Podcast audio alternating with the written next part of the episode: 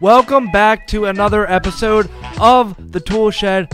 I am Ethan Morrison, rocking with you after Robert Morris finally found that elusive win that they've been looking for for over a month since the start of the year. They finally did it um, on Wednesday night as they defeated Lancaster Bible College by a score of 99 to 51. Now, looking at this game, it was a game that all of us knew that Robert Morris had a pretty good shot at winning, considering the fact that Lancaster Bible is a Division three school.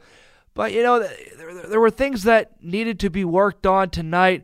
We kind of saw we kind of saw that tonight from Robert Morris working on some smaller things. Obviously, getting Cam Ferris back uh, fully healthy um, after missing uh, the latter half of that Milwaukee game was great to see. He had a great night and uh, just some other guys like Enoch Cheeks being able to contribute at a high level tonight as well. Michael Green getting back in the lineup, trying to have more of a solidified rotation.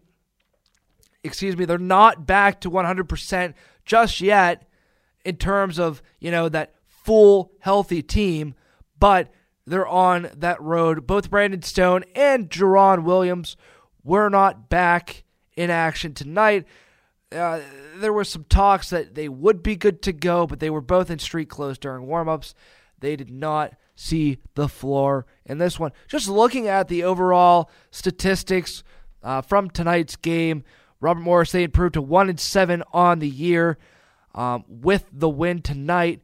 Um, overall, though, shooting very well in this game. In the first half, they shot the ball at a 67% clip from the field and 60% from beyond the arc. In the second half, they were just about the same, shooting the ball 64% from the field and 60% from beyond the arc. Overall in the game, they shot 66%, 60% from beyond the arc, and 72% on free throws.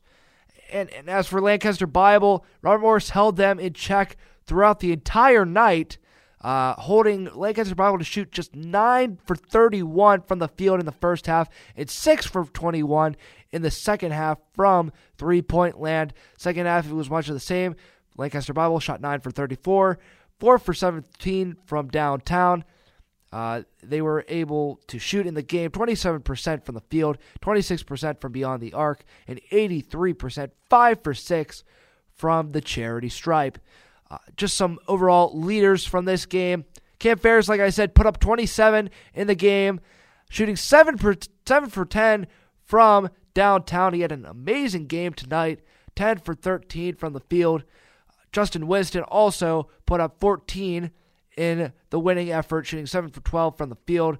Wasn't able to knock down a three point jumper in this one, uh, going 0 for 3 there. Kahliel Spear had a nice game down low in the paint, 7 for 8 with 10 rebounds. He got the double double, along with Rasheem Dunn. He put up 10 and uh, had uh, and went three for eight from the field tonight.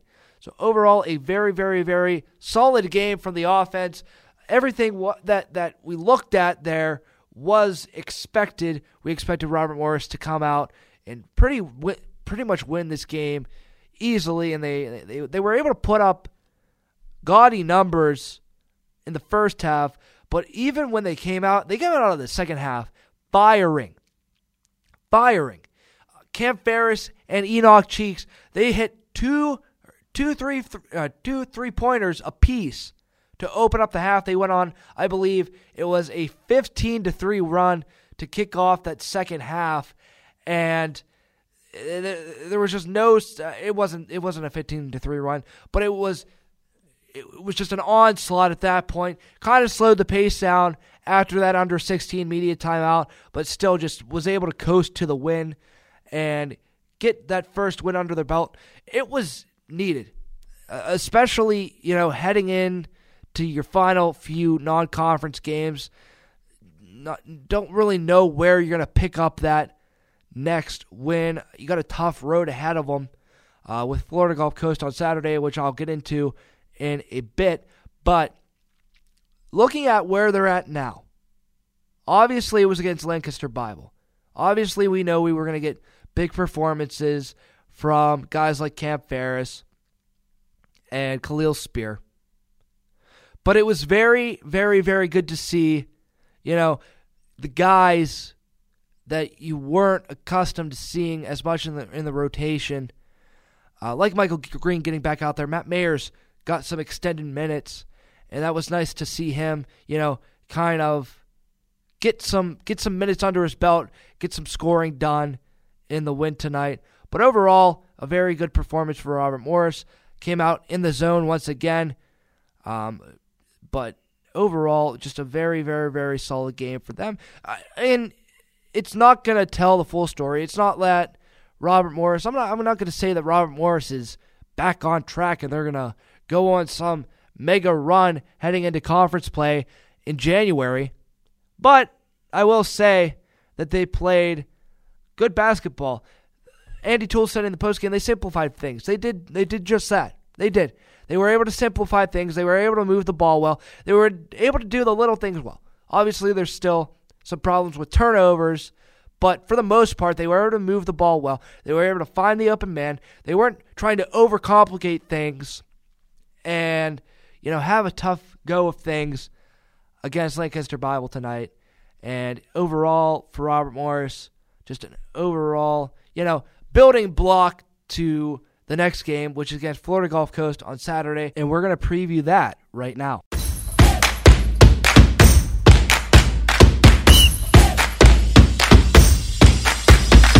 The Eagles of Florida Gulf Coast are having themselves a season so far. They've been playing very, very well um, in non-conference play, posting an eight and three overall record, seven and one at home, one and two on the road. They hosted their own MTE at the end of November with fellow non uh, fellow conference member Purdue Fort Wayne, and they've just been dominant against a lot of their opponents. Uh, losing games to just losing games to Loyola Chicago, who's one of the top mid-major programs in the country. After um, in in actually Loyola Chicago is going to be moving into the A10 next season, so they're moving up in the world uh, after a couple big tournament runs over the past couple of years for them, and then also USC, part of the Pac 12. They lost that game at home on November 16th. So after losing two straight games, uh, leading uh, early on in the season, excuse me, I can't even talk right now. Losing those first two games early on in the season, they were able to pick up a lot. They were able to string together a lot of good wins uh, beating Rhode Island at home 67 to 66, then beating Western Michigan, part of the Hilton Gar- Hilton Garden Inn FGCU Invitational, South, Southeast Louisiana, and then Purdue Fort Wayne. There, we're able to. Uh, and then they fell to FIU on December 1st before knocking off Dartmouth and Florida A&M. So a very tough opponent Robert Morris has coming in to this one, only losing uh, some tight games there uh, for Florida Gulf Coast, but overall, Tavian Dunn-Martin has led the way for the Eagles this year, averaging 18.3 points per game, three rebounds a game, and 4.3 assists per game. He's shooting 42% from the field, playing very, very well. Is Tavian Dunn-Martin. The transfer from Duquesne is having himself a career year. Um, at Duquesne, I mean, he, he's he's play he played uh, very well um, last year, averaging 10.2 rebounds per game. Overall, for the senior, has been very, very, very effective, and he's going to be, or the Colonials are going to be tasked to, you know, trying to neutralize that strong guard play of Dunn-Martin. Also, other guys that you got to look out for is obviously Kevin Samuel, the 6'11 uh, center from Barbuda. And he is averaging 9.7 points per game, just under 10 points, 8.3 rebounds per game. He leads the team in rebounds this season, also shooting 70% from the field. So a, a large team is Florida Gulf Coast. And that's something the Colonials have struggled with this year.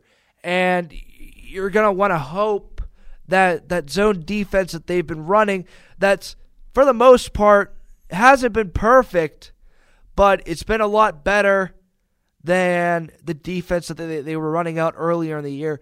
So it, it's going to be tough for Robert Morris, but it's going to be all about you know being able to neutralize Dunn-Martin and being able to match up well against the size of Florida Gulf Coast. Hopefully, he can get Brandon Stone back out there to get him some minutes, even though he's not the biggest guy in terms of size out there on the floor. He's still going to give you that good height and hopefully be able to help down low, which is something the Colonials have struggled with this season. Also, ball control. Robert Morris against Lancaster Bible tonight had uh, 14 turnovers in the game, or 17 turnovers, excuse me, in the game. Not something that you want to be doing against a talented team in Florida Gulf Coast. So just being able to keep control of the ball is something that's going to be crucial in order for Robert Morris to find success. Obviously, you got guys like Cam Ferris and Kahliel Spear who are going to have to be on their A game Saturday night. But just overall speaking, you're, overall you're going to be looking at you know how Robert Morris is going to be able to match up with a tough offensive uh, style. How, how Robert Morris is going to match up against the tough offensive style of Florida Gulf Coast. That will be seen on Saturday evening. Well, that will do it for this episode of The Toole Shed. Once again, thank you all for listening, and we will see you next time.